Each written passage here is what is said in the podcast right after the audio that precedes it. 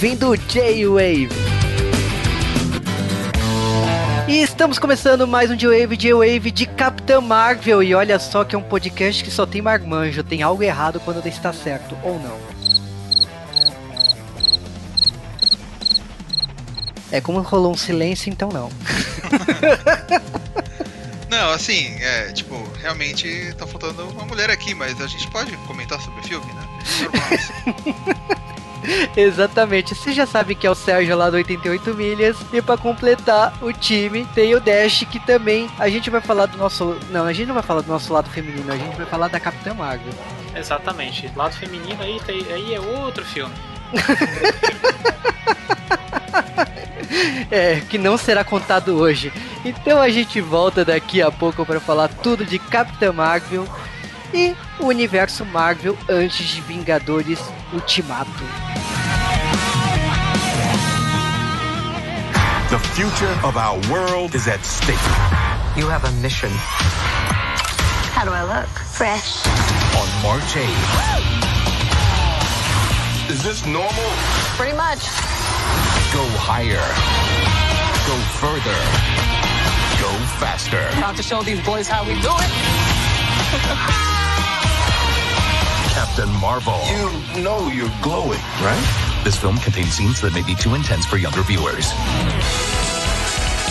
E antes de falar de Capitã Marvel, temos que falar de Miss Marvel. Olha só o trocadilho, né? Não.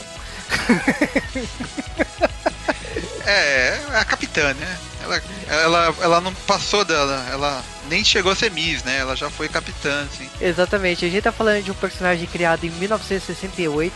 E olha, a gente tá falando de Miss Marvel, porque quando o projeto começou, em maio de 2013, ela era Miss Marvel. Né? Tipo, ela tinha acabado de virar nos quadrinhos Capitã Marvel. Mas a Marvel Studios estava vendo esse negócio. E é engraçado, porque Marvel Studios tinha recebido uma pressão para fazer um filme feminino, né? Um filme de uma personagem feminina. E aí, como não saía de jeito nenhum, todas as garotas da Marvel se uniram e falaram: não, a gente vai fazer um filme de garota, de, de uma garota da Marvel, das garotas da Marvel. E foi muito engraçado, porque foi na época que a Viúva Negra, Pepperland, lá do Homem de Ferro, a Peg, né, que é a namorada do, do Capitão América, tipo, todo mundo se juntou, falando: não, vai sair um filme de, de personagem feminina sim. E aí, tipo, a Marvel sentiu a pressão e aí falou assim: olha, se for pra fazer um filme de uma personagem feminina, que seja uma personagem que nunca apareceu antes. Tipo, acho que foi um balde de água fria em cima delas, né? É verdade, né? A gente tava esperando aí, tanto que o filme da Viúva Negra vai sair, vai demorar um pouco ainda, né, pra sair. É, tá em pré-produção, vai sair, mas é aquela coisa, tipo, eles não quiseram que o primeiro filme fosse da Viúva Negra, talvez, porque a atriz já tinha feito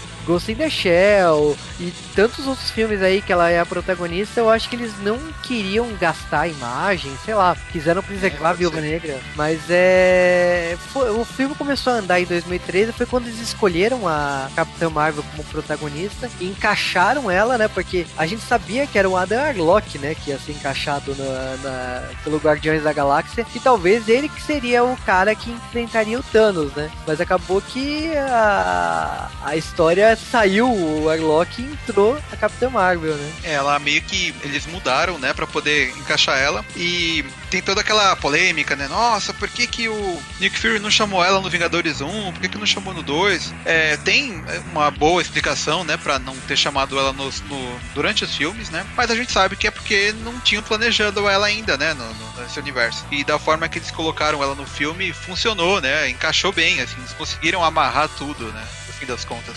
Sim, tanto que a personagem ela ia aparecer no Vingadores Era de Ultron em 2015.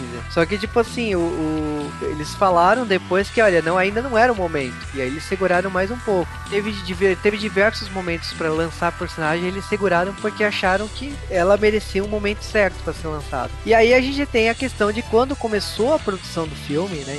A gente tem a, a Meg LeFauve, que é a roteirista de Divertidamente, Bom Dinossauro e de tantos outros filmes aí, ela, ela assumiu o papel de roteirista do Capitão Marvel e ajudou na produção, inclusive é ela e mais outras quatro mulheres, e começaram a dar o tom ao filme. Chegou um momento que começaram a encontrar que não, é uma personagem seja interessante, divertida, tá- é ser ser uma personagem especial, não simplesmente colocar um Superman mulher, né, uma Supergirl, né. Então elas começaram a trabalhar isso e eu acho que elas encontraram a- o tom, né. Agora, o filme ele começou a andar de verdade em 2017, foi quando a gente viu Samuel Jackson renovando com a Marvel, porque realmente ele tinha um contrato de 10 filmes e já estava acabando esse acordo, então ele, ele renovou. As filmagens foi no ano passado, em 2018, e aí a gente tem essa produção desse filme aí que chegou ao tom que encontramos. E um dos pontos especiais desse filme foi exatamente na trilha sonora, escolhendo diversas músicas que foram sucessos dos anos 90. Sim, é, e as músicas combinam bem, né, com as cenas do filme, né? Isso é uma coisa muito legal, assim, que não, não tá jogado, assim, ele tem um, tem um certo motivo pra cada música tá tocando a cada hora ali, né? Exatamente. Mas uma ceninha especial, que é uma perseguição alienígena, ela é direto do Independence Day, porque tirando a personagem que é a melhor amiga da Carol Davis, é tipo, só trocaram o personagem de homem pra mulher, que é uma coisa que, tipo assim, a gente vê muito no Supergirl, né? Que a Supergirl coloca vilões e tudo mais. E é engraçado que, tipo assim, o Will Smith é citado diversas vezes, porque a filha dela gosta de assistir o quê? O Maluco no Pedaço. É verdade, né? E tá na- não erraram o nome da, da série na legenda, né? Ela fala exatamente isso, né? Exatamente. E assim, em referência com anos 90 é meio que o que não falta, né? Por exemplo, o gatinho, o Goose lá, né? Ele, ele tem esse nome, é do filme Top Gun, né? Ele é, é um amigo é, do personagem principal, assim, né? Ele é um dos que ajudam ele ali, que pilotam também, né? E eles fizeram essa, meio que essa homenagem aí, colocando no gato o nome desse, desse personagem, né? Porque é tudo que, tudo que é ligado a, a avião, aeronáutica, filmes antigos sobre isso, eles meio que dão, né, é- essa puxada assim do filme pra você lembrar, né? A pesquisa foi muito bem feita assim, para fazer essas esses easter eggs, né, no filme. Exatamente. Uma coisa que a gente vai explorar no podcast é falar do Tesseract, mas aí você vai falar assim, porra, o, o Tesseract não tava junto com o Capitão América lá debaixo do gelo? Eu também pensava isso, mas eu descobri que eu fui enganado todos esses anos, já o Tony Stark encontrou desenhos rascunhos do pai dele é, do Tesseract. Então, tipo, o pai dele encontrou o Tesseract no fundo do mar, mas o no caso, ele não encontrou o corpo do Capitão América. Ele chegou muito perto do corpo do Capitão América, mas não encontrou. E, e o Tesseract ficou guardado todos esses anos aí no Pegasus, ali no lugar ali, até ir pro espaço. Só que ele é citado em outros filmes, até chegar no Vingadores 2000, eh, 2012. A gente tem a origem do Tesseract lá no, no Thor 1. A gente eh, vai vendo ele sendo construído, inclusive ele aparece no Thor Ragnarok. Então, tipo, o Tesseract tá ali presente o tempo todo nos filmes da Marvel. E, tipo, não poderia ser diferente aqui na Capitã Marvel, com ele aparecendo no momento chave do filme, né? Então é engraçado, porque é uma outra camada. Você achava que o Capitão América, o primeiro Vingador, tinha encerrado essa história. E, tipo, ele só. O Capitão América lá, antes dos Vingadores 2012, tinha sido encontrado e tal. Mas você tá errado. Tinha uma, tinha uma história que não. escondida aí, que ela foi finalmente completada com esse filme. É, ele meio que serve, né, de é, é, tudo gira em volta dele, assim, se você for ver, né? A maioria dos filmes tem alguma coisa a ver com o Tesseract, né? E ele no final é uma das joias, né, do, do infinito ali, né? Uma coisa legal que você vê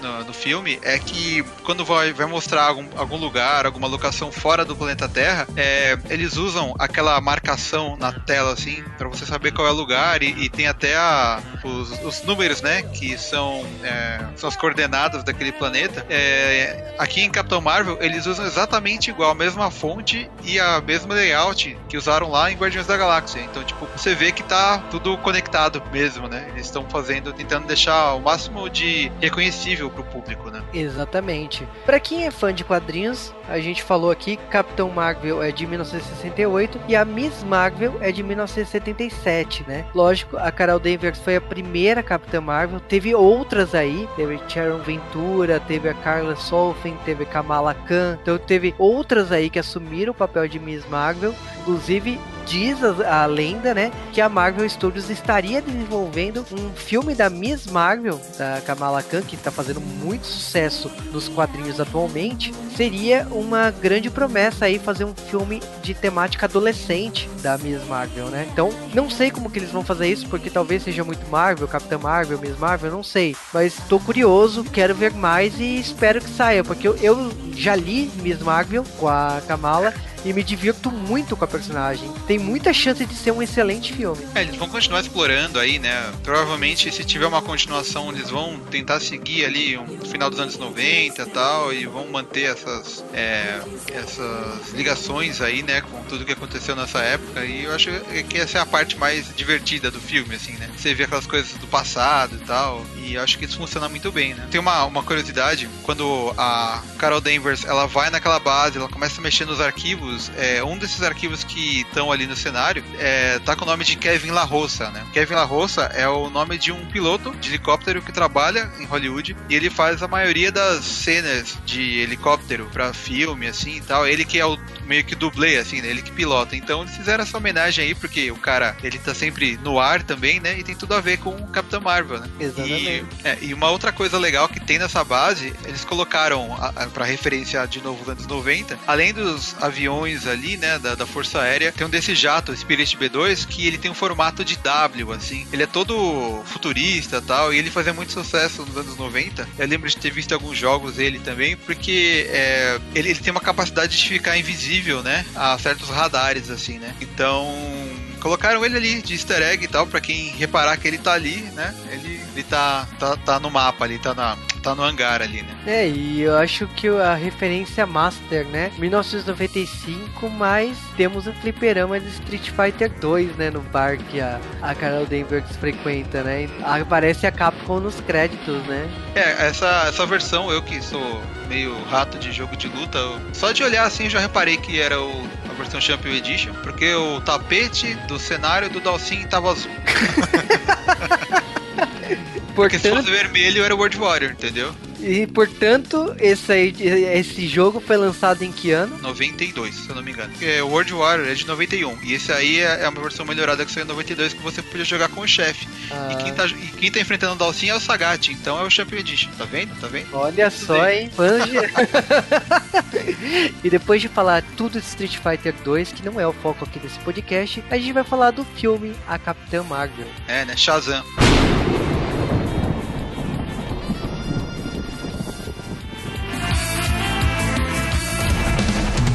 Capitã Marvel, vamos falar de curiosidades de Capitão Marvel. E sim, sou eu, Nerdmaster. Vocês não estão estranhando, não é o Cal, não é o Juba, mas o Juba tá aqui. Oi, Juba. Oi, estamos aqui com o Nerdmaster, né? Direto, né, do Paranerd. E sabe como é que é? Já que é pra falar de um personagem de quadrinho de 1939, tem que chamar o velho, né? Exa não, exatamente não. É sacanagem falar isso. Exatamente sim, é exatamente. Não, não é exatamente sim. Tu falou, ô Matusalém, vamos gravar de Capitão Marvel do que? Do Fawcett? É desse meu. Ah, então desse eu sei. Exatamente. Então, Olha, a gente tá falando então de Capitã Marvel e Capitão Marvel. Para explicar essa confusão, eu chamei o Nerdmaster. E a gente tem que começar aqui, olha, a gente tá falando de um personagem, sim, de 39. E que. Por que que, tipo, agora ele é Shazam? É porque rolou muito quebra-pau, muito processinho, né? E aí. Não, a vida do Capitão Marvel é, é, é definida por uma palavra: processo. É, porque o cara tomou um processo em 53 né? Porque, tipo assim, a DC falou: não, esse cara é muito parecido com o meu Superman. É, mas vamos pensar: é um cara bonitão, queixudo, capa, roupa estilosa, voa, tem super força e é camarada. Hum, parece com alguém que eu conheço. Então a gente vê esse cara muito parecido, só com a roupa diferente. Não, a DC decidiu, olha, tá plagiando, não vai rolar. E é engraçado, porque, tipo, o Capitão Marvel foi, não, foi proibido, né, de continuar saindo. Na Inglaterra, isso fez com que nascesse o Marvel Man, que depois virou um herói muito mais famoso em, to em toda a galáxia, né? Né? E o mais sacanagem de tudo é o porquê do nome do cara ser Capitão Marvel. É simplesmente uma redução de Marvelous. Mas não pode. É só isso, é só uma contração de maravilhoso. Em vez de chamar de Capitão Maravilhoso, ele chamava Capitão Mara. Nossa, hoje em dia seria Mara, né? Não seria?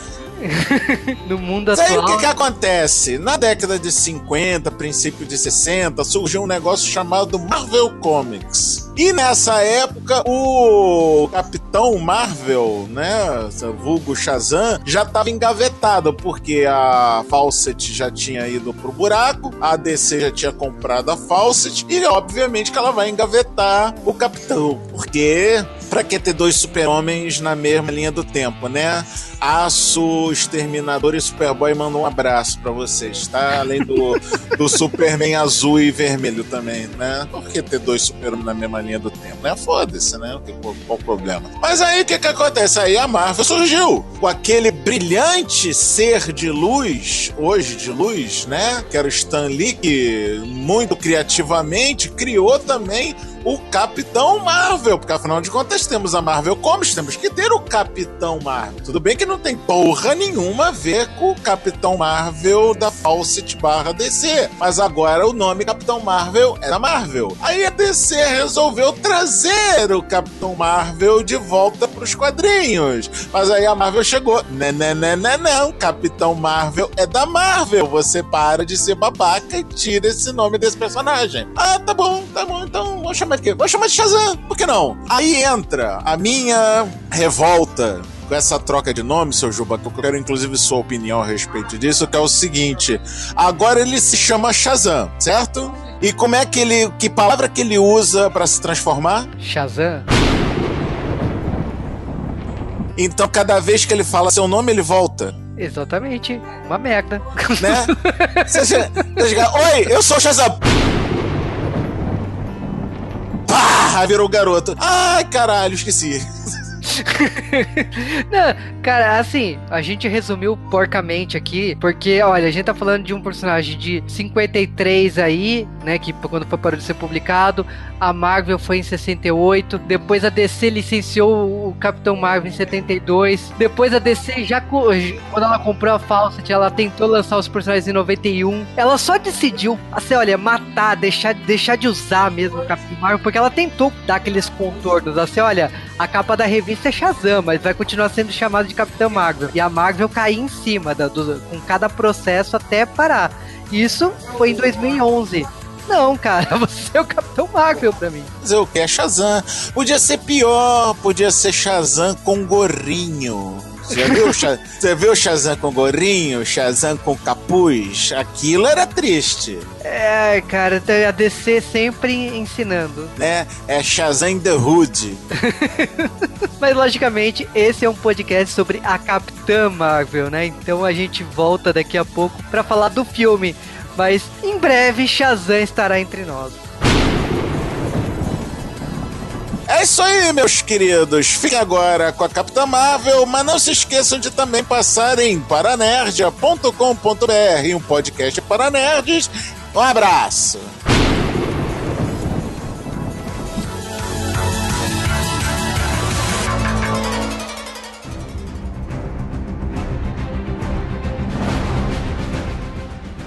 E no dia 7 de março de 2019, no Brasil, 6 de março em Portugal, mas no dia 8 de março nos Estados Unidos, estreava Capitã Marvel, né? E Capitã Marvel chegou chegando sendo o primeiro filme com uma protagonista feminina da Marvel, né? Tipo, vamos bater de frente com Mulher Maravilha e conseguimos, né? Porque o sucesso de Capitã Marvel foi tão grande que nem se fala, né, de comparar com, com Mulher Maravilha, né? Se fala de comparar com qualquer outro filme de herói, né? né? Porque se a gente for olhar como é que tá agora, né? A primeiro, o primeiro fim de semana de abertura do filme, o filme já se pagou duas vezes praticamente. Ele é o segundo filme com a maior abertura, né, aqui no Brasil, da Marvel, né? Exatamente, né? Só atrás mesmo de Vingadores e, aliás, falando que, assim, como ele teve essa bilheteria absurda e ele já estreou na China e ele tá batendo de frente com a Alita, que a Alita só saiu agora lá, né? Então é um filme que ele tá preparado pra fazer quebrar recordes e a gente tá aqui falando de um filme que assim, ele semelhante ao Capitão América, o primeiro Vingador, ele é o último filme de uma saga. Então a gente tava esperando, no caso do Capitão América, o primeiro Vingador, foi o, o primeiro filme dos Vingadores. E aqui a gente tem o último filme dos Vingadores, pelo menos da forma que a gente conhece. Então é interessante como que ele foi vendido e como que é- ele tá sendo preparado pra gente chegar no, no final da saga. Mas antes disso, a gente tem que chegar em 1995, né? Que é o ano do filme. É, o filme ele é lotadaço de, de referências, né, dessa, dessa década aí de, de 90, né? É, a gente vê pelas músicas, né, pela própria blockbuster que colocaram no filme. Por exemplo, a gente vê na, na- dentro da locadora lá vários filmes, né, daquela época, assim, tipo Baby, Porquinho Atrapalhado, True Lies, né? Sim, e eu acho que assim, o a Capitã Marvel, ele se passa em 1995, mas isso não significa que as referências acabam em 1995. Então você vê referências durante o filme de Matrix, Independence Day, é, o mesmo True Lies, é, Homens de Preto. Você vê toda uma série de referências de uma década. Inclusive na Blockbuster, como o Sérgio falou,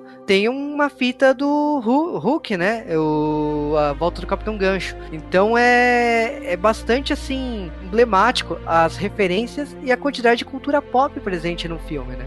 É, o, tem uma hora na, na, na- na Blockbuster que ela pega um filme, né? Ela olha assim a capa e, e, e deixa, né? A, VHS, assim. É, esse filme, ele chama Os Eleitos, ele é de 1983 e ele fala sobre é, alguns testes que estavam fazendo com naves na, na Força Aérea Americana para explorar o espaço, assim, sabe? Então é uma coisa mui- muito parecida com o que acontece no filme, né? Então a, a referência é bem, bem forte, assim. Né? Exatamente. Mas a gente vai falar assim, nossa, mas vocês começaram pelo lado errado do filme? Não!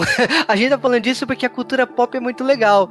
Mas assim, falando da ordem cronológica do filme, o filme se passa, primeiramente, a gente tá no plane num planeta totalmente diferente, no planeta Hala, né, que é lá, que é onde está a nossa personagem, a Carol Danvers, que ela ela não sabe que é a Carol Danvers, na verdade ela é chamada de Vers. Ela tem um, um chefe ali que ela treina, né, o Yonhu. É Yonhu que fala mesmo? Isso. Que é, que é um nome que parece chinês, mas não é chinês, tá? Mas que é o interpretado pelo Jude Law. E ele treina com ela, ele testa o limite dela e tudo mais. Mas a, a gente tá aprendendo sobre esse, esse planeta, as regras desse planeta. Parece futurista, absurdamente futurista, mas não, né? Tipo, a gente tá no espaço, então as regras ali são diferentes do que o nosso mundo. né? O legal é que a gente tá vendo essa dinâmica entre os dois personagens. O cara é comandante da Star Force e ele tá indicando as coisas ali porque, tipo, ela. As memórias dela não funcionam muito bem, né? Ela tá lutando ali e sempre vem uns lampejos, né? De algum momento, de alguma vida que ela não sabe de quem ela é. Desde o primeiro minuto do filme, a gente vê esse tipo de coisa, que ela tem uma vida no, no planeta Terra e que não condiz com aquele planeta que ela está.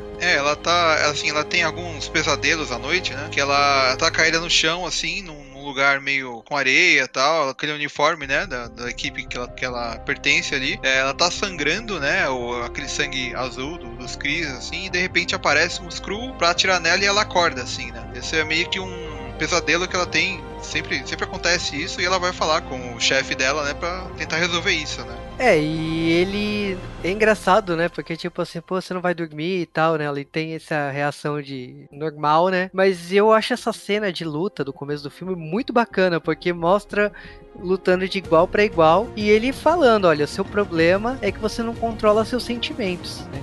Fala isso, aliás, é uma frase que ele repete em diversos momentos do filme, porque, tipo, como ela tá tendo esse problema com os sonhos, ela não consegue lidar com isso. E aí ela perde na luta, né? Eles estão meio que lutando só pra tentar passar o tempo ali e tal, né? E meio que assim, é- ela. Eles estão lutando normalmente, né? E ele fala pra ela não usar os poderes que ela tem, mas ela não consegue, né? Ela acaba meio que. Isso vive acontecendo durante o filme, assim, ela, ela meio que tentam segurar ela, mas ela acaba libertando, assim, né? Esse, esse poder que ela tem, né? Nessa parte eu pensei que quando eles falam da inteligência suprema, eu pensei, caramba, como é que eles vão fazer, né? Aquele, aquele ser que é tipo um montão de cabeça, aquilo vai ficar mais esquisito.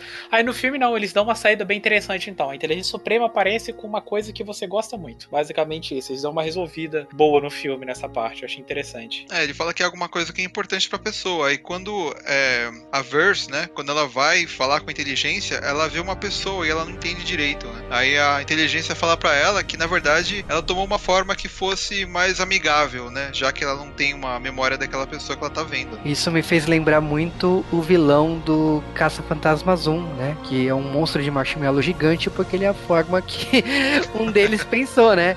Então, na, naquele momento que eu vi assim, eu falei, ok, eu já entendi o que tá acontecendo aqui. E aí, é uma lógica, é uma pessoa muito importante pra ela, mas ela não sabe quem é essa pessoa. E eu, eu me senti um pouco na xirra, né, da Netflix, né? Esse, esse negócio de você ter uma pessoa que você conversa e não é, tipo, é uma máquina, né, que você tá conversando, né? É verdade, né? Ela meio que entra numa outra. ó, a- a mente dela, né? Ela entra numa outra dimensão pra conversar com, a, com Exatamente. foi- essa inteligência. Me lembrou muito a Xirra, né? E aí a gente tem essa, essa conversa que a gente não tá entendendo direito muito bem. E né, volta, né, logicamente, ela conversando com o comandante dela, né? O Yohoke, falando da missão que vai ter daqui a pouco. E, é- e lógica, ela com o time deles ali, outras pessoas que formam o time dele. E eu acho que é interessante essa dinâmica, porque a gente tem outras pessoas ali e que. Ao mesmo tempo, parece que ela não se sente confortável entre eles, né? É, ela tá, ela tá meio que começando ali, né? Você vê que ela não tem muita experiência pra sair em missão e tal. Mas ela tá tentando interagir ali, né? Até o, o chefe dela ele passa qual é a missão, qual é o planeta que eles têm que ir, é quem, ele tem que, quem eles têm que resgatar e tal. E ele meio que tenta manter é, a, a equipe unida e, e fazendo a missão conforme ele planejou, né? Só que você vê que a Vers ela é um pouco acelerada, assim, ela quer fazer as coisas do jeito dela, assim. né? Não, então, eu, o que eu acho legal é que o filme ele vai estabelecendo que ela, ela tá em treinamento há um tempo, ela não consegue meio que controlar os poderes dela por conta dessa parte de ela não ser muito impulsiva, só que ela quer se provar o tempo todo. Então, quando eu acho muito maneiro quando fala, ah, você tem uma missão, você vê aquele sorrisinho dela, e mesmo o pessoal meio ali, meio, meio que cagando pra ela na nave, assim, e ela tá, tipo, mó empolgado pra, pra fazer a missão. Tanto é que na hora que eles descem no planeta e o Yondur passa pra ela, ela assim, ó, você vai fazer tal, você vai fazer tal coisa. Não, a gente tem que fazer assim tal. Não, tem que fazer tal coisa. Você vê que ela, tipo, ela, ela quer se provar a todo custo ali, mas o chefe dela acaba não, não deixando, assim. Eu acho legal, que você vai vendo que ela é uma personagem muito impulsiva mesmo, assim. É, desde o começo do filme já mostra isso. Quando passam a missão, eles falam que eles estão indo pra um, pra um planeta, né? Que tem pessoas que eles não devem se meter com o pessoal do planeta, eles só tem que ir lá e resgatar um dos Cris, né? Que tá ali, pediu socorro e tal, e é só isso que eles têm que fazer. Só que eles chegam lá e eles descobrem, né? De alguma maneira, meio que sem querer, eles acabam descobrindo que o pessoal que tá naquele planeta, na verdade, são, é uma outra raça, né? É, são os Skrulls que estão disfarçados, né? Eles estão ali meio que vivendo é, de uma forma escondida ali, né? que é uma característica normal deles, né? Se a gente, como já leu quadrinhos e tudo mais, a gente sabe que Skulls é uma coisa que eles podem se transformar, ele é metamórfico, então ele pode se transformar no que ele quiser. E isso, lógico, nos quadrinhos já foi usado de forma sábia de disfarçar entre os heróis, de gerar algumas polêmicas de algumas mortes que aconteceram e tudo mais. E aqui é utilizado para apresentar esse povo, né, que tá contra os Krees e você tá vendo ali que eles estão camuflados, na verdade, era um plano, né, pra, derrotar eles ali. Foi um, um disfarce aquilo. E aí começa a cair um a um ali. E aí, tipo, na hora que a, a Virgs entra, você acha que, tipo assim, ela vai conseguir alguma coisa ali, mas não, ela acaba sendo capturada. E aí é aquele momento que fica confuso pra gente, porque começa uma, uma seleção de cenas e tudo ao mesmo tempo, junto e misturado, de passado dela criança, dela adolescente, dela adulta, no bar bebendo e cantando no karaokê. É tudo junto ao mesmo tempo, ela caindo em diversos momentos da vida ali, e ela percebe que tudo aquilo ali vai e volta, vai e volta. De repente aparece a, pessoa que ela conversa com, como na forma de computador, né? Só que bem mais jovem. Então ela percebe que aquilo ali, ela tá sendo forçada aquilo, que é como se fosse uma fita, vai para frente, vai para trás, vai para frente, vai para trás. Que na verdade os eles estavam tentando descobrir algo na mente dela que ligasse a uma coisa muito maior no planeta Terra. Lógico que tem um código lá que é C56, se eu não me engano.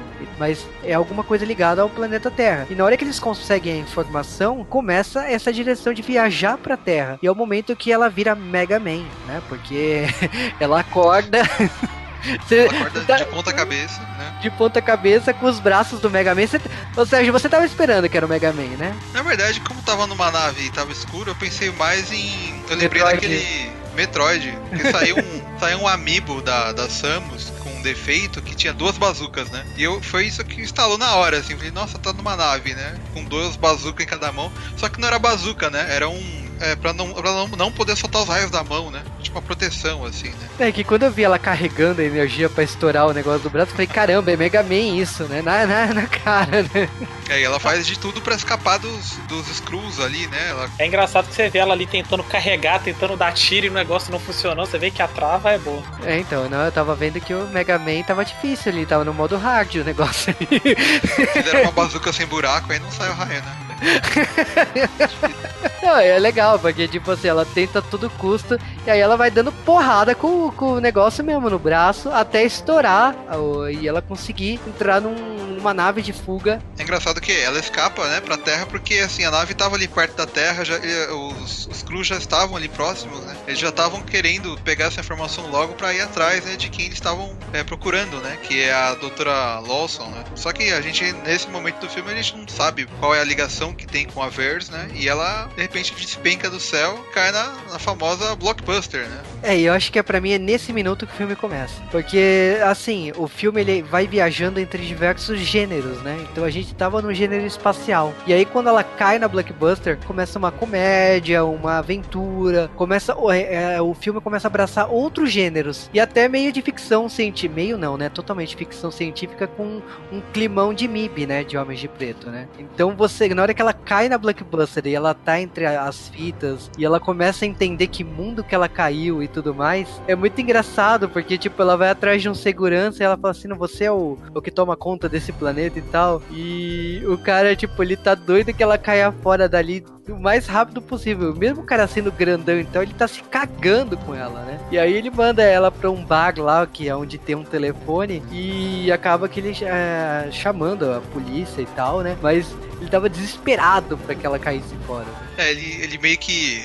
Ele chega a fazer isso, ele faz de novo, né? Que ela fala, ah, onde eu posso arranjar um comunicador? Aí ele aponta pra frente, assim, né? E essa apontadinha pra frente vira tipo. É, é o, é, o, é o ícone desse personagem, né? E é engraçado porque uma das coisas que o filme se comenta, né? Aliás, estavam falando durante as filmagens, é que o filme pegou muito emprestado do Exterminador do Futuro 2, né? Então é difícil não imaginar que, tipo, o Exterminador voltando no tempo, a inspiração aí, né? A reação do segurança e tudo mais, né? Então parece esse, esse tipo de coisa, né? E na hora que ela pega o telefone pra, e ela desmonta o telefone e monta lá pra conseguir contactar o espaço, pra mim aquilo é muito Matrix, porque ela fica com a mão na parede exatamente como os personagens do Matrix ficam, né? Pra poder se teletransportar, né? Pro, pro, pra fora do mundo, né? Ela usa, ela usa um Game Boy nessa, nessa cena, né? Ela desmonta também, pega os chips, encaixa, coisa meio MacGyver também, né? Mas isso aí também lembra ET quando eles fazem, né, um comunicador lá, usando aquele gravadorzinho lá que parece da Gradiente, sabe? É Ah, engraçado. o- não, é engraçado que, tipo,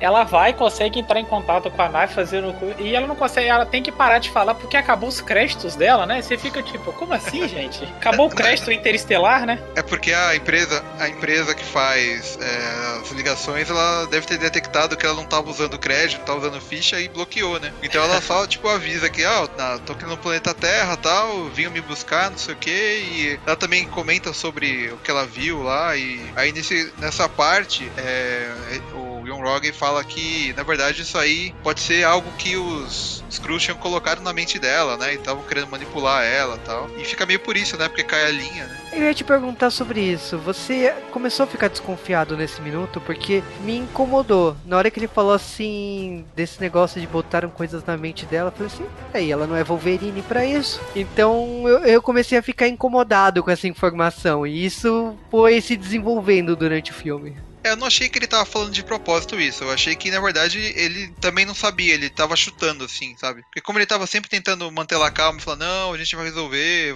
volta pra nave, não sei o quê. Eu achei que ele só tava falando, não, não, isso aí é. Não, não É esquenta, sabe? Eu acho que eu me peguei muito no Matrix, né? Que você, se você tiver medo, você vai viver naquele mundo medíocre dentro do Matrix. Se você tiver coragem, você vai explorar a ponto de você cair fora daquele, da- daquela simulação, né? Então eu tava pensando, é, quando eu vi ela sem medo de encarar aquilo, eu, eu, eu me peguei muito no Matrix, né? Que ela tava querendo explorar aquilo ali. Ela não, ela não ia deixar passar aquilo. Ela já tava ali. Ah, ela, ela é impossível no filme inteiro. Então, é, o cara fala, não faz isso, é, obviamente que ela vai fazer. Ela quer saber o que é aquilo, né? Ela quer saber quem é aquela pessoa que tava na mente dela tal. E por isso ela não desiste, né? Sim, e acho que é nesse momento que assim o filme vai ganhando camadas, né? E é quando a gente tem a Shield de 1995. Com vários carros quadrados, né? Carros bem esquisitos, assim, de madeira por dentro. Cara, que legal ver a. E ver, tipo, todo mundo da. Da velha guarda? É, da velha guarda, da Shield, assim, e tipo, aquele climão de, de Homens de Preto, sabe? É, é engraçado porque Homens de Preto in- inspirou CQC, né? Então toda vez que eu vi o pessoal de terno assim, pra mim via o programa do CQC na cabeça. É, eu já lembrava mais de filme tipo O Tira da Pesada, sabe? Que vinha aqueles caras com esse carro quadrado e tal, eles saíam com aqueles terninho meio curtinho, assim. Eu lembrei mais disso, assim, quando eu vi eles chegando, né? É, cara, é, é muito engraçado porque o Samuel Jackson, não importa se rejuvenesceram ele e tal, ele é canalha independente do papel, né? Ele faz, ele faz assim, e na hora que ela chega e fala, explica e tal, ela, ela, ela se toca um momento, você não sabe nada do que eu tô falando, né? Porque ele tá dando, ele tá, ele tá en- enrolando ela pra conseguir o máximo de informações possível, né? E aí ela percebe que ela tá sendo enganada, né? E ela quer cair fora, mas acontece que é nesse momento que aparece uma, um, um exército de Skulls, né? Porque eles caíram na praia, eles se transformaram em surfistas e chegaram até ela ali pra começar um combate, né? E aí a gente tem aí o personagem Samuel Jackson perdido ali no meio de tudo ali, não entendendo porra nenhuma que tá acontecendo e começa um tiroteio que é clássico de filme dos anos 90, né? Ela, ela tenta explicar, né? Ela fala, ela fala exatamente, né? Que ela é, que ela é da Star Force, tal, tal, tal, tal, tal, tal. E de repente ela, ela explica, só que ele fica boiando, né? Porque ele não acredita. Fala, como assim? Alienígena? Do que, que você tá falando, né? Eu nunca vi isso, né? Afinal, ele está em 95 ainda, né? Ele ainda não viu Chitauris e essas coisas ainda, né? Aí ela sai correndo atrás desse pessoal, né? Que. Aliás, ela sai correndo de- apenas de um deles, né? Que tava vestido de, de surfista. E ela vai seguindo ele até chegar no. Trem, né? No metrô, assim que ele entra. E é legal que a gente vê nessa essa cena já tava no, no trailer, né? A gente vê que ele entra primeiro e de repente sai uma velhinha lá de dentro, né? E nesse momento chega a, a capitã, né? E ela vê a velhinha do lado de fora. Então, tipo, quando ela entra lá dentro, ela vai passando pelas pessoas assim, né? Você já sabe que o provavelmente aquele Screw mudou de forma, né? E a velhinha tá lá, né? Então, tipo, não tem dúvida de que a velhinha é o Screw, né? E ela dá aquela, aquele soco bem dado na cara, assim, né? E todo mundo, oh, E é engraçado que, tipo, a velhinha luta de igual pra igual, né? Porque se agarra ali, não gira ali pra dar porrada, né? Então, tipo, elas estão lutando de igual pra igual e ao mesmo tempo, tipo, todos os humanos ali dentro do trem quer segurar a, a Verx como se fosse, tipo, ela que tivesse errada. Cara, se você tá vendo Mas uma afinal, mas- é, mas afinal, você vê alguém espancando uma velha do nada ali, né? A primeira coisa que você vai fazer, pô, tem que ajudar a velha, pô. Coitada da velha. Ah, cara, se eu tô vendo uma velha usando o, o- o ferro do metrô como polidense, me desculpa, eu jamais acharia que aquilo é normal. Jamais, a velhinha tá errada. Se a velhinha tá pulando como polidense no negócio, jamais, cara, jamais. E ela tá enfrentando uma pessoa vestida de laser tag, né? Como eles falam. É, então, de colante, não, a veinha, a veinha tá errada. Por mais que a veinha pareça que a veinha esteja certa, se eu vejo a veinha no polidense ali, jamais, cara, jamais que ela tá certa. É, e nessa, nesse lugar, nessa cena, a gente tem uma participação muito especial aí, né? Que é- também é muito bacana, por causa que essa cena do Stan Lee é, é assim, é linda, né? Porque você vê a personagem olhando pra ele e ela seguindo, tipo assim, ela dá um sorriso pra ele. E é engraçado você ver que essa cena ela foi refilmada depois, né? Porque ela filmou originalmente fazendo uma cara de enfrentando ele, que era a ideia a cena original. Como ele faleceu, eles pegaram essa cena e eles encurtaram ela. Então, tipo, não é, é- ela filma e ela dá um sorriso pra ele e segue em frente, Pra mostrar que tipo assim, ela sente um carinho por ele da mesma forma que o público sente. Então foi legal essa mudança pós-produção que eles fizeram, ao mesmo tempo que tipo assim, essa cena tem uma outra é uma outra coisa, né? Que tipo assim, ele tá lendo um roteiro de um filme que eu gosto pra caramba, de 1995, que é o Barrados no Shopping, do Kevin Smith. Que ele faz uma participação pra lá de especial dentro do shopping, né? Então, é da referência da referência nessa cena. Inception, né? Ele tá lendo a frase que ele fala no outro filme, né? Isso que é legal. Exatamente. Mas a gente tem uma perseguição de carro que acaba numa batida e matando o Coulson, que na realidade não é o Coulson, é um, um Screw. Então, tipo, você percebe que existe algo errado ali. E, lógico, essa cena é numa sequência assim, que é bem coisa de filme antigo, que é o próprio Coulson ligando e falando: por que, que vocês me esqueceram aqui no estacionamento? Então é, é uma coisa muito, muito que você já viu em 500 filmes do, do, dos filmes de antigamente e acontece aqui. E seguido da morte, o cara virando aquele bicho verde e tudo mais e rapidamente sendo tampado para não despertar a atenção do público, né? Que é um alienígena, né? É, isso faz o Nick Fury ele é, acreditar, né, na história lá da, da Verse, né, que ela fala que ela tá atrás de alienígenas, né? E de repente ele vê ali o cara do lado dele se transformar no, no alienígena quando morre, né? Ele é, passa a acreditar, né? E é bem aí quando tem esse acidente de carro, ele bate com a, com a cara no, no volante, ele sai do carro com o olho vermelho, né? Aí você começa a lembrar que o Nick Fury não tem um olho, né? E você fala, putz, será que foi isso aí? Será que não foi? Aí é nessa hora que ele dá tipo, ah, ok, né? Eu vou ter que ir atrás dessa mulher, porque se ela falou que tem alien, eu acabei de encontrar o alien, eu acho que ela não tá mentindo, né? E daí ele vai atrás lá, só que não antes da gente ter a surpresinha, né? De que talvez o chefe dele, né? Também seja um Screw também. Quando ele dá aquela, dá aquela rezada lá especial deles lá, um ritual que ele faz lá.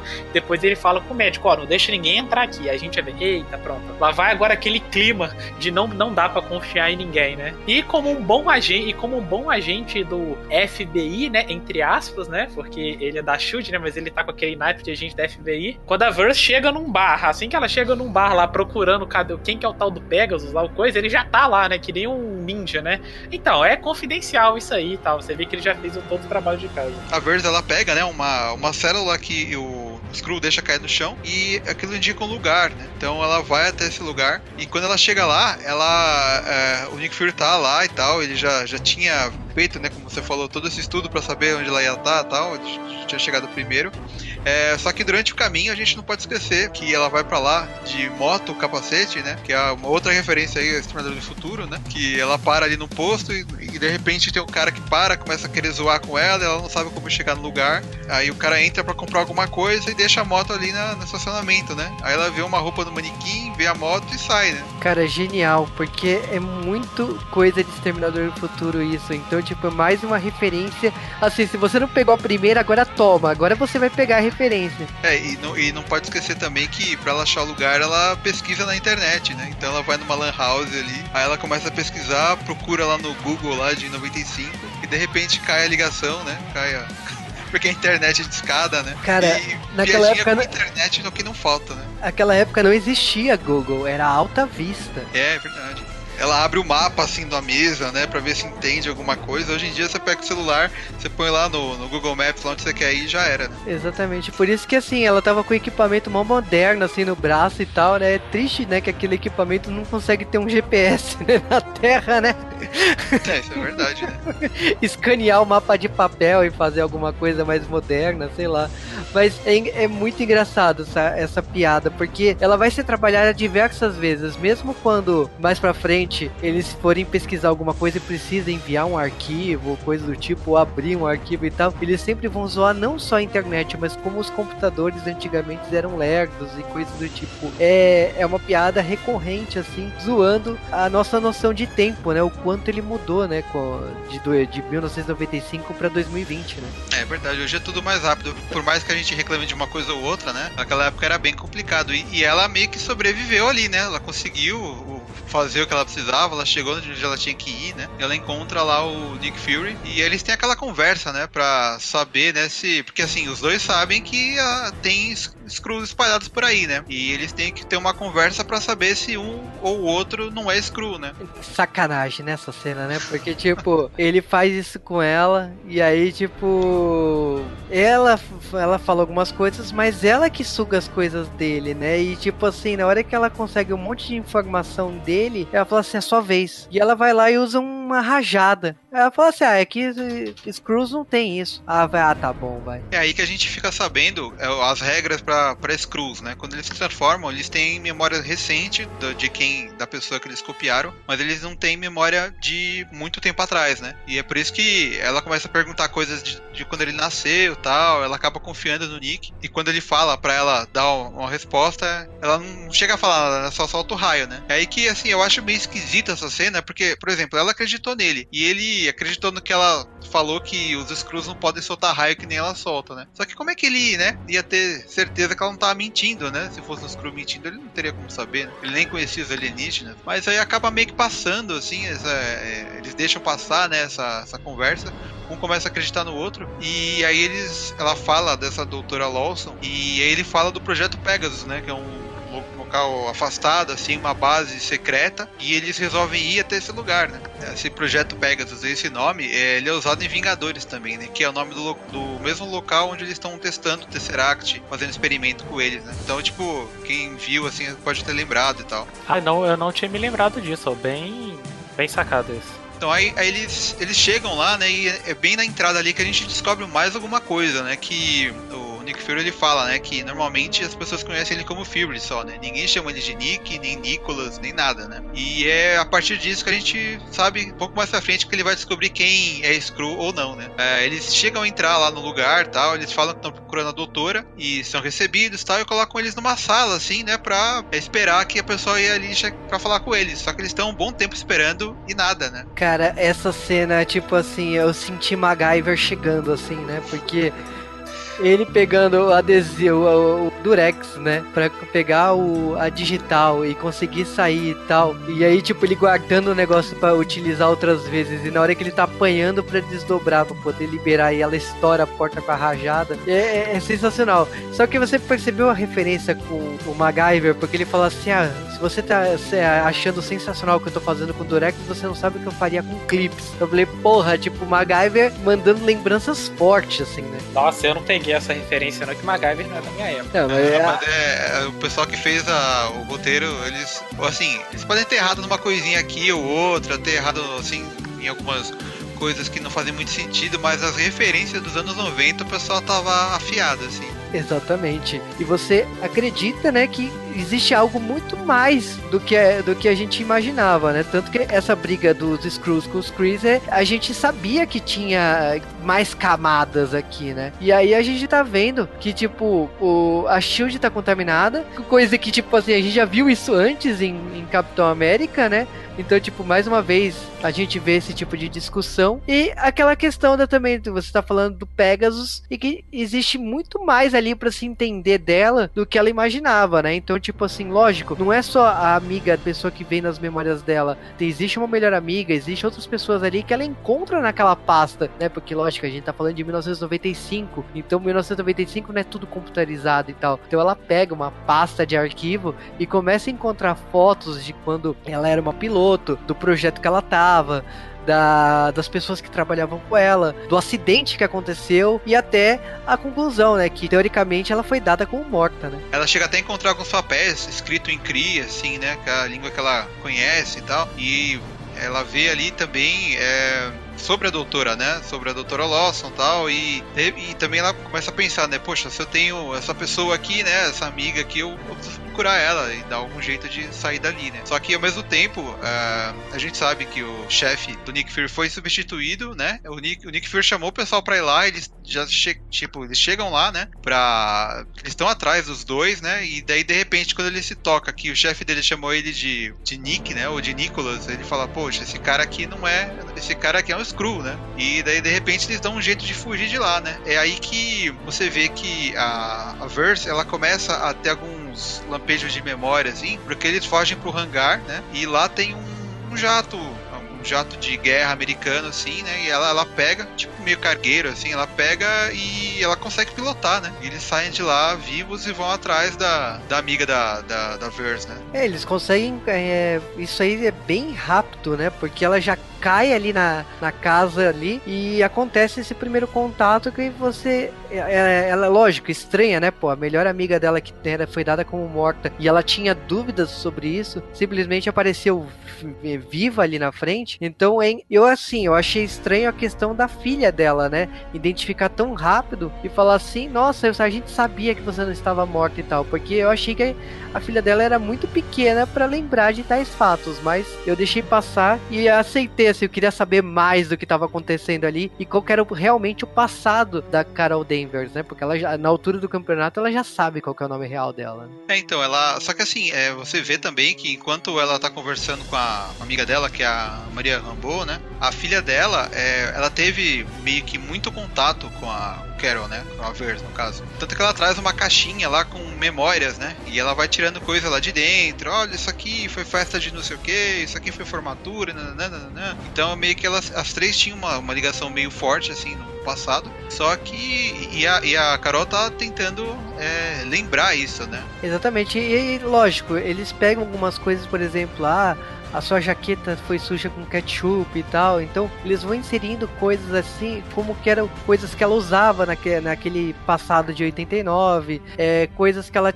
fazia, o, a questão do bar, né, que ela tava ali, que ela bebia, se divertia e tal, e a questão da missão dela. O momento que ela teve usar aquela, aquele experimento e fazer tudo acontecer era um momento único e ela não ia perder esse momento pra nada, que é por isso que aconteceu tudo aquilo. Só que existia uma história muito além daquilo, porque existia uma caixa preta. É verdade, ela- elas meio que. A Maria Rambo, ela, ela fala, né, que as duas faziam esses experimentos, que era a única chance que elas tinham de poder estar voando e tal, né? E não ficar ali por baixo e tal. E nesse momento chega o vizinho da, da dessa Maria Rambo, chega ali pra falar com ela e tal, e todo mundo fica meio desconfiado que pode ser um Screw, né? Só que na verdade não era, né, um Screw, ele era só o vizinho mesmo tentando falar com eles ali e tal. E, E. no, e no maior modo filme de terror, na hora que fecha a porta, o Screw tá lá dentro, na forma real dele. É, né? O chefe daqueles Screws que caíram na Terra, né? O Talos, né? Ele tá ali e ele fala: Olha, eu não tô disfarçado, eu tô aqui como eu mesmo, né? E eu quero falar por que, que eu vim atrás de você, por que, que eu te raptei, tal, tal, tal, tal, tal, tal, né? E ele,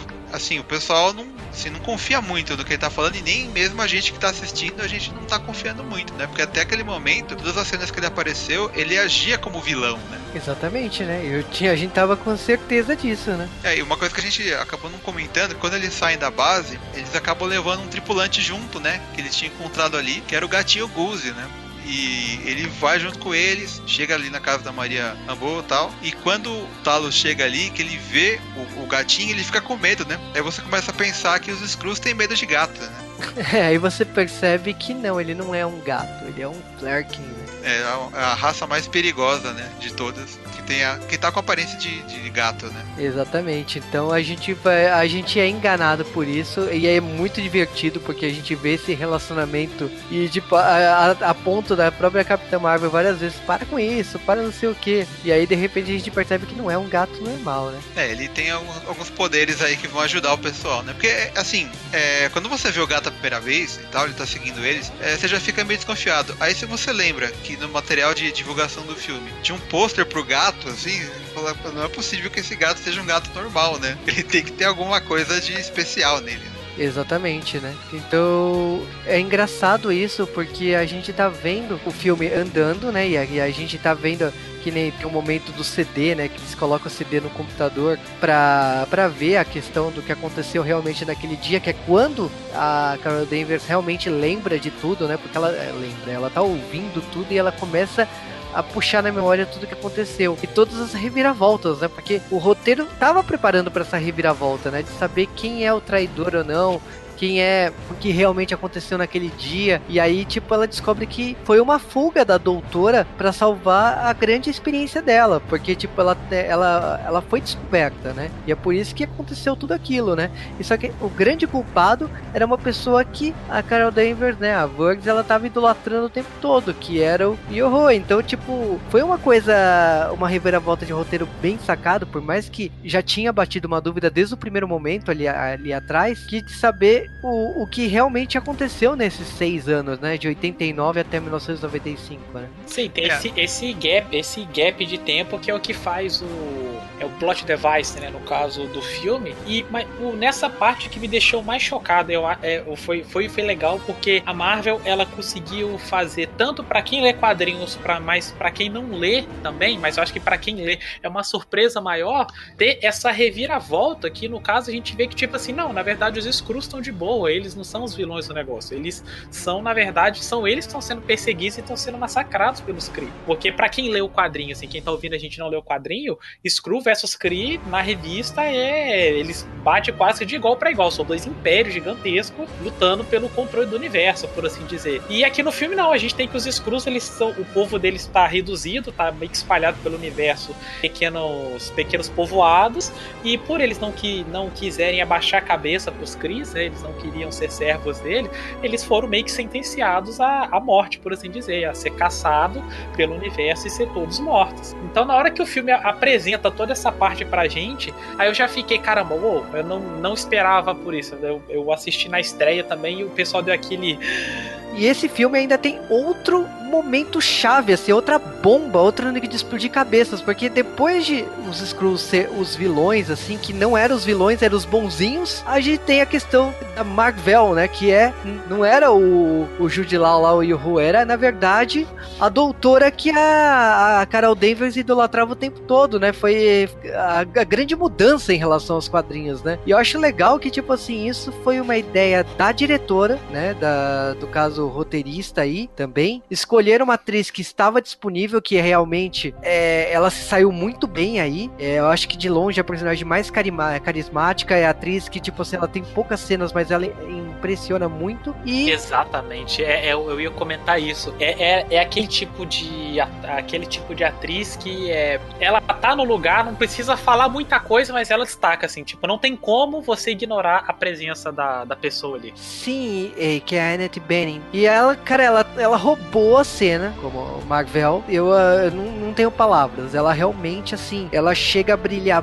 muito mais que qualquer outra pessoa, ela brilha mais que a própria Capitã Marvel, ela brilha mais que qualquer outra pessoa no filme, tendo praticamente assim quatro cinco cenas. E essa cena de flashback, essa cena depois, ela vai, vai aparecer em outros momentos do filme aí, mas é um momento muito chave de, dessa revelação. Então, ele está com essas duas bombas assim na tua cara e você tem, você demora para entender o que tá acontecendo ali. É muita coisa acontecendo ao mesmo tempo para esse embate final. É difícil assim para eles acreditarem tudo que o que o Talos tá falando, porque é, né, ele até agora ele agiu como como vilão mesmo, né? Ele ia para cima, tal. E mas aí ele revela isso, né, que na verdade ele até fala, né, que eles não são santos, né? Eles têm sangue nas mãos, dele, nas mãos deles. O objetivo deles era sair da guerra, acabar com a guerra, achar um lugar para eles, né? Era meio que isso que a doutora Marvel, né, tava fazendo na, na, no planeta Terra, né? Ela veio para cá porque ela tava procurando um jeito de construir um motor que fosse é, rápido o suficiente para eles viajarem pelo espaço, né? Então é Sim. é por isso que por isso que ela veio, aí ela fez a pesquisa e ela tava assim, ela acabou meio que usando, né, a Carol Danvers para testar e tal, e ela tava fugindo ali, né? Então os os Kree estavam atrás dela para impedir que ela criasse essa máquina para li libertar os Skrulls, né? Então, e a gente vê de novo a reconstrução daquela cena que a gente viu, tinha visto no começo. Na verdade, a Carol Danvers ela tava com a roupa normal dela, né, de do,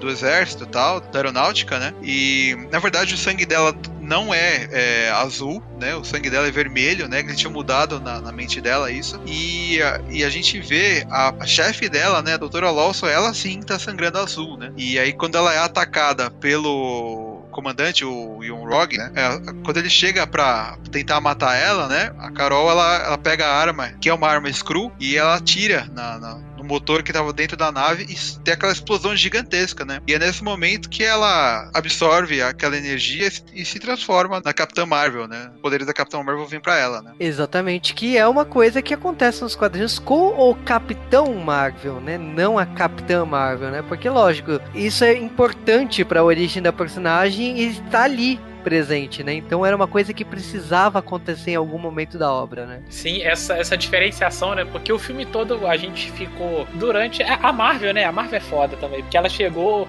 é, sem falar quem, qual que era o nome dos personagens, só sabia quem que era a, Carol Danvers mesmo e conjecturava quem que era o protagonista. Tipo, pô, o cara ali, né, o Jude Law, ele vai ser o Marvel, né? Vai ter aquela coisa de passar o poder. Aí quando começa o filme a gente vê que eles estavam treinando juntos e tudo mais. Aí a gente vê, cara, então, cara, vai ser isso. Aí na hora que acontece isso, assim, como o último desejo dela, né, que ela vira, que a, a doutora fala pra ela, eles não podem pegar isso aqui de jeito nenhum. Como último desejo, ela decide atirar no negócio, meio que fazendo aquele sacrifício, né, que ela teoricamente morreria e ganhando os poderes, aí você, uou, caramba, eu não esperava isso, né? Que tapa na minha cara do agora. E é engraçado que o Nick até zoa depois, né, a Carol, né, tipo assim, ah, pô, esse cara aí, né, ah, o nome dela, né, Mar Marvel, né, tudo mais, você fala que negócio é Marvel, né, então, não, Marvel, né, é separado, para ensinar o pessoal do cinema, né, quem não conhece poder falar certinho o, o, nome ali. É, nessa cena a gente tem também, né, uma, uma explicação ali pro nome dela, Severs, né? Porque o dog tag dela racha no meio, no meio da. quando ela cai com o avião ali. E aí fica na terra o, o Carol Dan e o Verse, né? É o, é o que os Cris levam, né? Quando ela é meio que levada por eles ali. E tem motivo para eles levarem ela, né, em vez de matar, porque o Yon Hog ele, ele percebe que ela absorveu o poder, né? Da, que estava sendo usado ali na, no, no, equipamento, né? Na turbina do avião. E ela tá meio com um, uns, uns raios saindo do corpo dela, ela tá acendendo, assim, né? Então ele resolve pegar ela para estudar, né? Pra saber que tá acontecendo, né? E é por isso que eles apagam a memória dela tal, e tem todo aquele rolo e fica daquela forma meio confusa no começo do filme, você não tá entendendo direito o que tá acontecendo, né? É meio que é isso que acontece aí, né? É, e foi quando trocaram o sangue dela, né? Também, né? Porque ela tinha sangue vermelho e lá no planeta lá ela, ela acabou ganhando sangue azul, né? Então é, foi a forma que eles fizeram e tudo mais. Mas eu acho que tudo isso está sendo construído e tal. E ao mesmo tempo, assim, estão jogando coisa na tua cara. E é a questão de tipo assim: olha, tem um lugar que vocês têm que ir, um satélite que está escondido, a base da, da, da, doutora. E ela não fica na Terra. São coordenadas, que é um, inclusive é um momento lá que eles começam a se matar ali de, de, de burrice, né?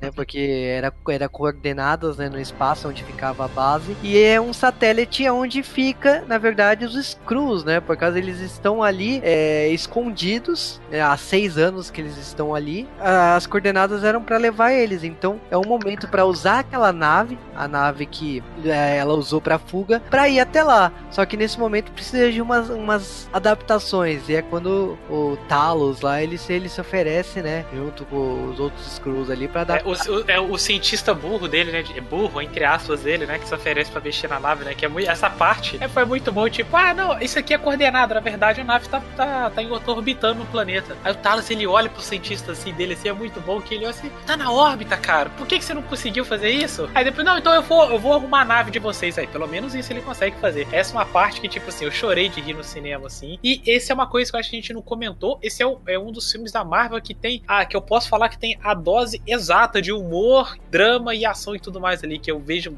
sempre o pessoal reclama, né? Pô, o filme da Marvel tem, tem humor nas horas erradas. Esse é um filme que ele consegue acertar a hora certa de botar a, as piadas nele. É verdade, a piada é. É que assim, nessa parte é bom ter umas piadas entre os cruz, porque você ainda tá meio, né? Você não tá acreditando muito neles, né? Então é bom você quebrar aquele gelo e tal.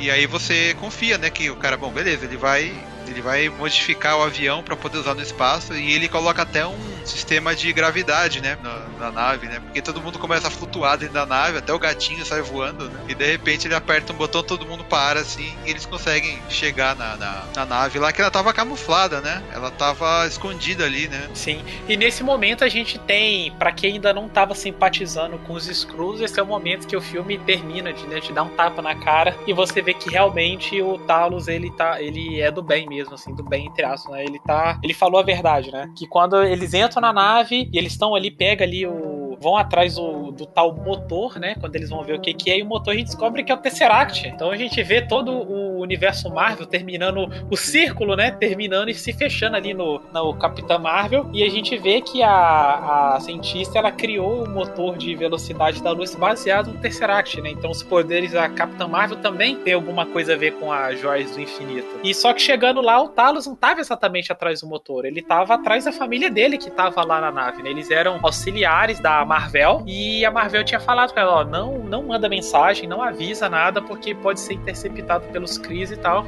E eles ficaram ali anos aguardando o resgate. E naquele momento ali que a gente vê que até a própria Ca- Carol, ela pega e vê que o porquê que eles estão ali, o que que tá acontecendo de verdade. É, ela, ela- ela simpatiza com eles, né? Ela vê que realmente eles estão tão em perigo tal, e ela tava do lado errado aquele tempo todo, ela não sabia disso, né? Ela resolve ajudar eles. E, mas é legal que ali na, na- na- nessa nave ali tem até um passatempo, né? Uma, uma máquina de pinball, né? Space Invaders. Que rola piadinha, né? De tipo assim, lógico que o cara seria um gênio ali de tirar pontuação alta se ficasse jogando o mesmo fliperama durante seis anos.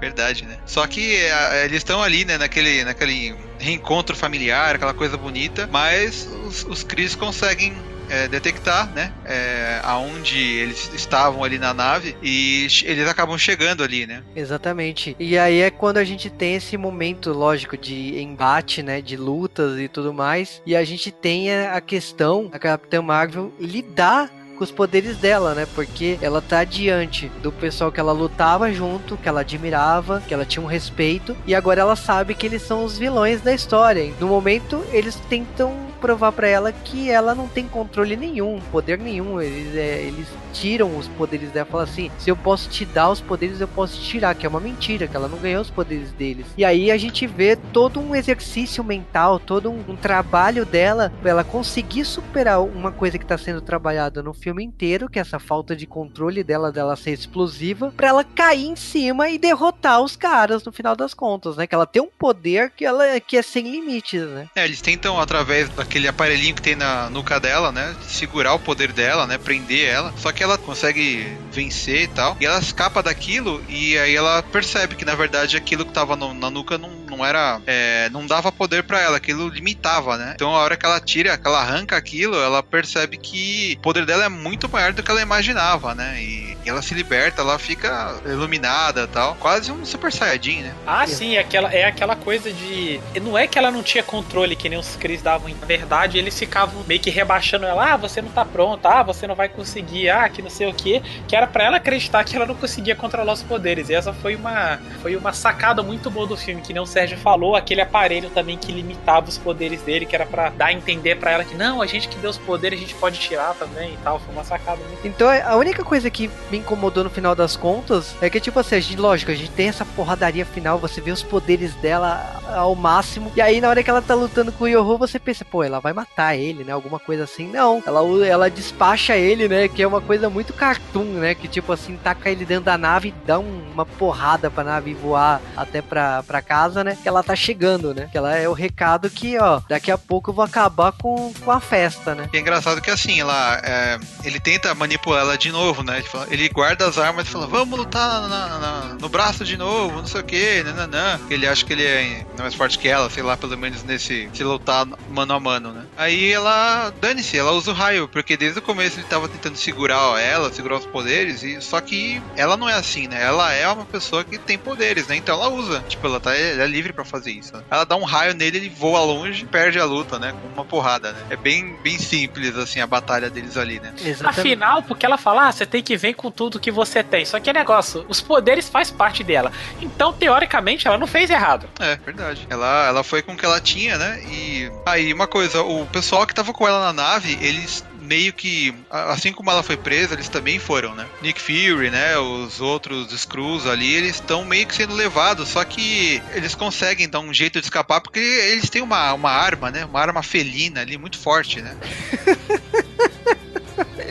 É, cara, é porque ele usa como uma arma, né? Porque o, o bicho, na hora que ele abre a boca, ele é um buraco negro, né? Porque ele, ele acaba com os Chris, ele, ele, ele pega o Tesseract e engole. É um. É, é, um, abi- é um buraco, né? Sem fundo, né? É engraçado que tem uma parte que aí o, o Nick Fury já tá acostumado, né? Com a arma que ele ganhou, né? E aí, de repente, ele, ele fala pra atacar uns soldados que aparecem ali, né? Os soldados Chris, e, e e o gato não, não faz nada, né? Ele acha meio estranho. De repente ele percebe que, na verdade, um daqueles soldados ali é o Screw, né? É o Talos disfarçado e tal. E ele acaba ajudando o pessoal a escapar e eles voltam para aquela nave que eles usaram para chegar ali, né? Então eles, eles conseguem escapar e vir pra Terra. Né? Mas aí, assim, a, depois que a, que a Capitã, aí já, já a Capitã Marvel, né, com os poderes e tal, ela vence, né, o, o Hog, é, só que ao, ao mesmo tempo ele chama, né, ele ela entra em contato com o Rona né, e fala: Olha, até lotou de Screw aqui no planeta Terra, vem pra cá destruir tudo. Aí o Rona chega rapidinho ali, né? Ele faz aquela viagem do Star Wars, chega rápido e tal, com uma frota de várias naves ali e tal, manda atacar o planeta e a Carol Danvers vai pro espaço, né? Ela, ela sai voando e até você descobre que ela não precisa de mais nada pra. Ela consegue por ela mesma respirar no espaço, não tem problema com isso. E ela destrói, assim, muito fácil, né? Várias naves e tal, que estavam atacando ela, ela entra por dentro repente sai explodindo tudo, assim. Eu achei que essa cena foi muito, muito legal, assim, muito bem feita, assim, no filme. É que é pra mostrar um poder absurdo, né? Que ela, ela tem um poder incontrolável e que ela tá começando a ter esse controle e que é assustador, né? Pra qualquer outra pessoa é assustador. E como a gente tá esperando uma batalha com Thanos, então lógico que a gente tava esperando esse poder todo, porque só uma pessoa com esse poder pode bater de frente com o Thanos, né? Então é uma coisa que, assim como público, a gente tava esperando ela demonstrar, né? Que ela já tem um poder digno de lutar com o maior vilão de todos os tempos da Marvel, né? É, ela destrói tudo ali, né? E quando chega na hora de destruir o Ronan, ela fala: Não, eu não vou, não vou estragar o roteiro do Guardiões, né? Eu vou deixar você embora. E é legal que ele fala, né? Que, ah, vamos sair daqui e tal, a gente volta uma outra hora, não sei o que. Aí o cara dele, né?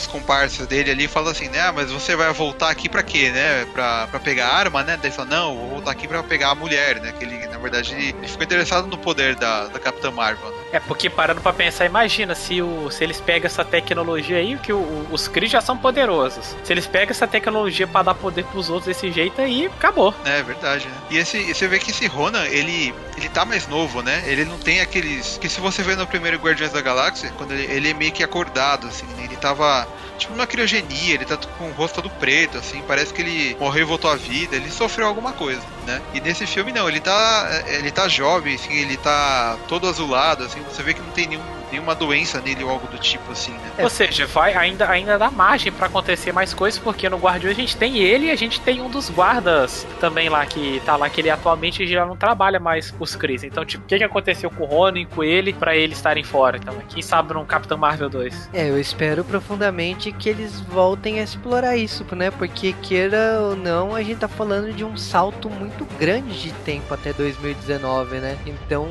existe uma margem aí para explorar outros filmes, né? Não precisa fazer que nem Capitão América que tacou nos dias atuais e ficou fazendo outros filmes. Podia se explorar esse miolo, né? É verdade, né? E aí fica, fica assim meio aberto nessa parte, né? Do, do Rona que vai embora e tal. E, e o pessoal ali na, no planeta Terra, né? Eles todos os a família do, do, do, Talos, né? O Nick Fury e a Capitã Marvel eles se encontram lá na casa da Maria Rambeau, né? E eles estão planejando o que vão fazer, né? Os Skrulls estão planejando é, continuar nessa né, busca para um outro planeta e tal, e eles vão usar lá aquela nave para poder viajar pelo espaço procurando esse lugar. E a Capitã ela resolve é, ajudar eles nessa, nessa missão, né? Então é por isso que ela não não fica na Terra, ela, ela parte pelo universo para arranjar um novo lar, né, pro, pros Skrulls ali, né. Só que antes disso ela tem uma conversa legal ali, né, com o Nick Fury, né, e ela entrega um objeto muito importante ali, né, de comunicação, né, que era o pager que ele estava usando é, no começo do filme, e ela deu uma modificada e, e, é aquele pager que a gente vê, né, no, Vingadores 3, né, na, na cena pós-crédito. Exatamente, né. Sim, que é pra avisar, ó, em caso de emergência, é só falar comigo aí. E com isso a gente já linka pra primeira cena pós-crédito do filme, né, a primeira e única, né, cena que realmente interessa, que a outra é só uma piadinha, que é os Vingadores, né, mostrando lá, né, o que aconteceu algum depois do Guerra Infinita, né, porque do, um ano depois, né, mais ou menos, tá, ela está, então, gente, parou de apitar ali, não sei o que que era, o Nick, só que o Nick Fury gostava daquilo. E quando eles estão lá discutindo, tentando ver para voltar fazer o aparelho voltar, aparece lá a Capitã lá. Então, gente, cadê o Fury? É, ela tá com o cabelo um pouquinho mais comprido, né, que ela tava com... Uh, ela tá um pouquinho diferente, e aquela coisa, né, eu acho sensacional porque a cena abre com a Viúva Negra contabilizando os mortos, né? Então você já toma aquele baque assim, não, morreu não sei quantas pessoas. E aí com ela, a, a, a Capitã Marvel aparecendo atrás, você fala, eu quero mais, e tipo, não, você não vai ter mais, né? Você só vai ter daqui quando sair Vingadores Ultimato. Daqui um mês, né? É, ainda bem que não é um ano, né? Ainda bem que, ainda bem que não é tipo Star Wars, né? Daqui dois anos, né? Tipo, é daqui um mês. A gente, a gente aguenta, a gente aguenta. Aí a gente tem uma cena pós-crédito do, do gato soltando o Tesseract e fique feliz com isso. É, ele, ele, ele cospe, né, o negócio, tipo uma É. bola de pelo, né? Ele dá uma rotada e sai na mesa do. Exatamente. Uma coisa que a gente não chegou a comentar é que nessa parte, é, o Nick Fury, depois de toda essa batalha, ele volta pra, pra mesa dele, né? Ele tomou aquela unhada ali do, do Flurkin, né? Do Goose, e ele tá em perigo de ficar cego, né? E aí o Coulson aparece lá, ele, ele traz uma caixinha com vários olhos falsos, assim, pra ele trocar pelo olho dele que já era, né? Meio que transformaram todo aquele drama lá de saber por que, que o olho dele tava. Por que, que ele não tem o olho, né? Transformaram numa piadinha, né? Não, eu achei legal, que é bem, é bem aquela coisa de. É bem aquela coisa de soldado, né? De quem conta um conto aumenta o ponto. Então é isso, aquele. Ah, então é verdade que eles arrancaram seu olho enquanto você não quis, teria acontecerá? Não posso confirmar nem desconfirmar.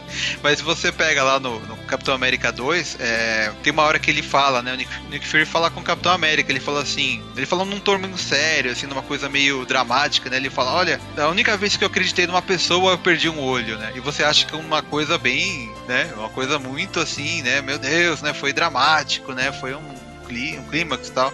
Mas não, foi ele confiou no gato e o gato arranhou ele. Exatamente, foi brincar demais com o gato aí, confiou que o gato não ia fazer nada e bem feito, perdeu o olho. Nessa cena a gente tem assim uma, uma coisa, uma- mais uma revelação, né? Que a gente sabe de onde veio o nome do- dos Vingadores, né? Porque o Nick Fury tá ali digitando lá, ó, ele tá começando o projeto dos protetores, né? Pra reunir pessoas com poderes pra é, enfrentar alienígenas futuramente, né? E de repente ele acha lá uma foto da Carol Danvers, ele vê lá no, no jato dela, que o nome do jato é Avenger, né? E ele resolve trocar porque protetores é um nome muito zoado mesmo. Foi, né? Foi como se defensores não fosse, né? É, né? Que defensores a série é ruim, né?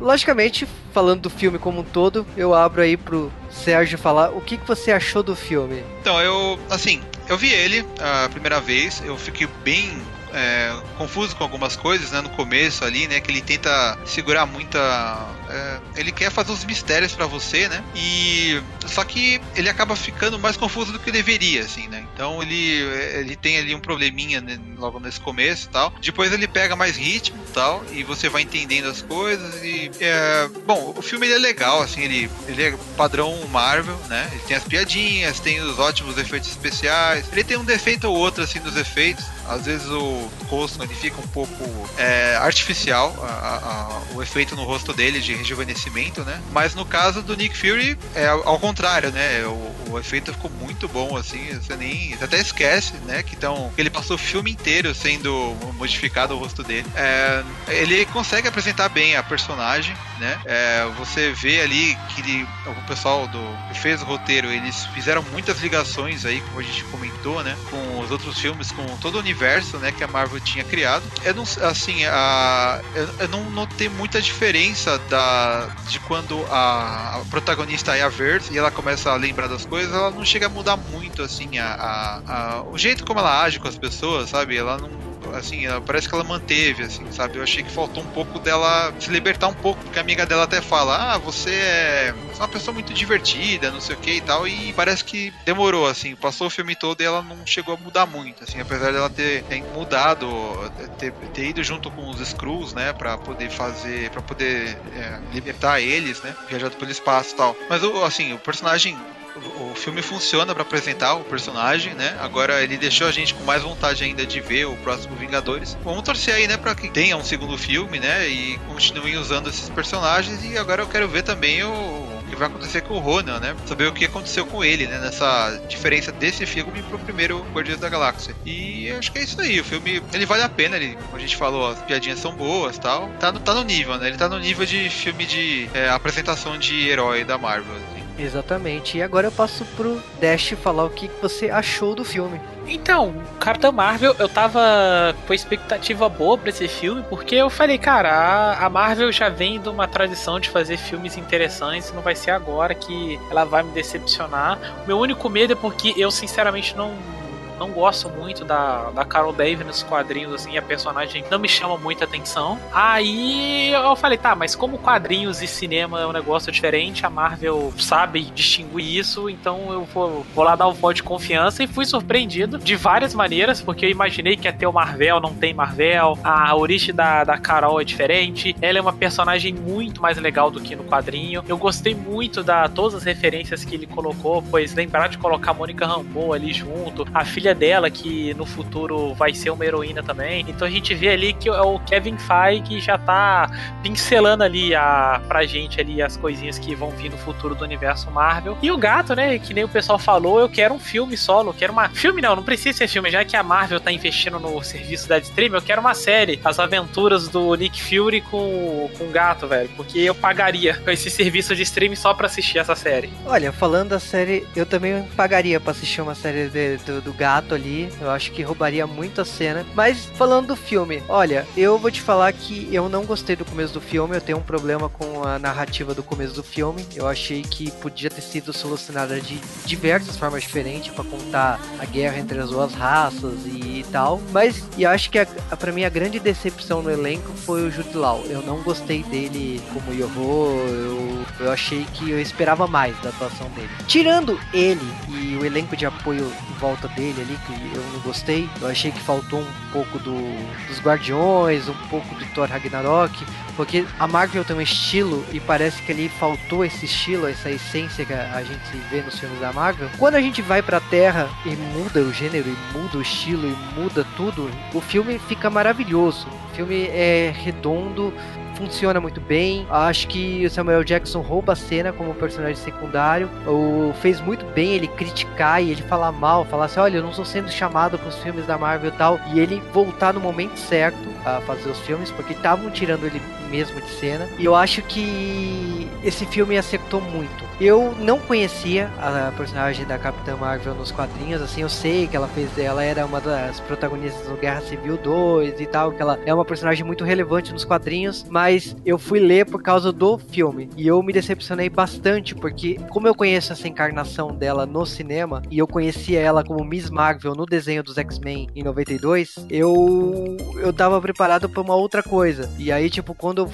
fui encarar e eu achei ela um pouco arrogante, um pouco mandona demais nos quadrinhos, eu fico feliz que a versão do cinema, a versão que eu estou conhecendo aqui, ela é difere bastante do material, tipo, a roupa é fiel, mas a camada, a essência da personagem ali, ela está adaptada e muito bem adaptada para o cinema. E aquela coisa, é fiel, é fiel, mas até a, até a primeira página. Então a personagem funciona muito bem com as suas liberdades poéticas e tudo mais no, no cinema. E eu acho que é um excelente filme para encerrar uma saga. Então a gente tá preparado agora para Vingadores que vem essas respostas. Acho que o, Ter o Tesseract, eu não eu, eu não tinha parado para pensar que tinha toda uma história até ele aparecer e virar o o que é tão discutido em Vingadores em 2012, existia um capítulo da história dele que precisava ser contado, que é aqui na Capitã Marvel. Então é um filme que merece ser assistido, merece ser apreciado, é, pensando nisso. Não, não pegue pela ah, é a primeira heroína da Marvel. Não, deixa isso de lado. Vai, vai, vai assistir o filme pelo que, pelo que ele é. Não vai, não vai, não vai pela, pelo marketing que o filme está sendo vendido. Aprecie o filme pelo que ele é é você ver o filme e ele acaba mais tocando sobre a superação, né, da Carol Danvers, né, sobre ela saber quem ela é, sobre ela se libertar do que os outros estão querendo que ela fosse e tal. E ele, ele segue essa linha, né? Então é, não tem nada assim que possa atrapalhar o desenvolvimento do filme, sabe? Ele funciona daquela forma ali. Tem uma piadinha ou outra ali, né? Pra, tal, que zoou um pouco os homens, isso tem. Mas isso é, é muito pouco, assim, é muito pouco perto da, da história que o filme passa e do que, do que ele é importante, né? Pro universo da, da, do MCU.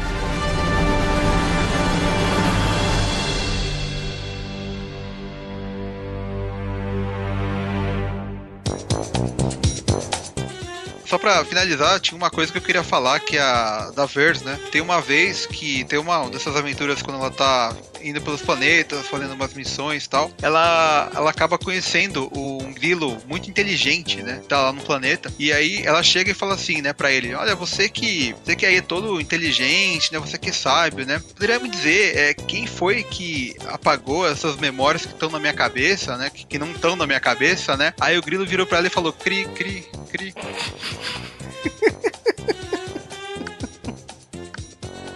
Essa é, essa é ruim, né? pra caramba. Jesus amado.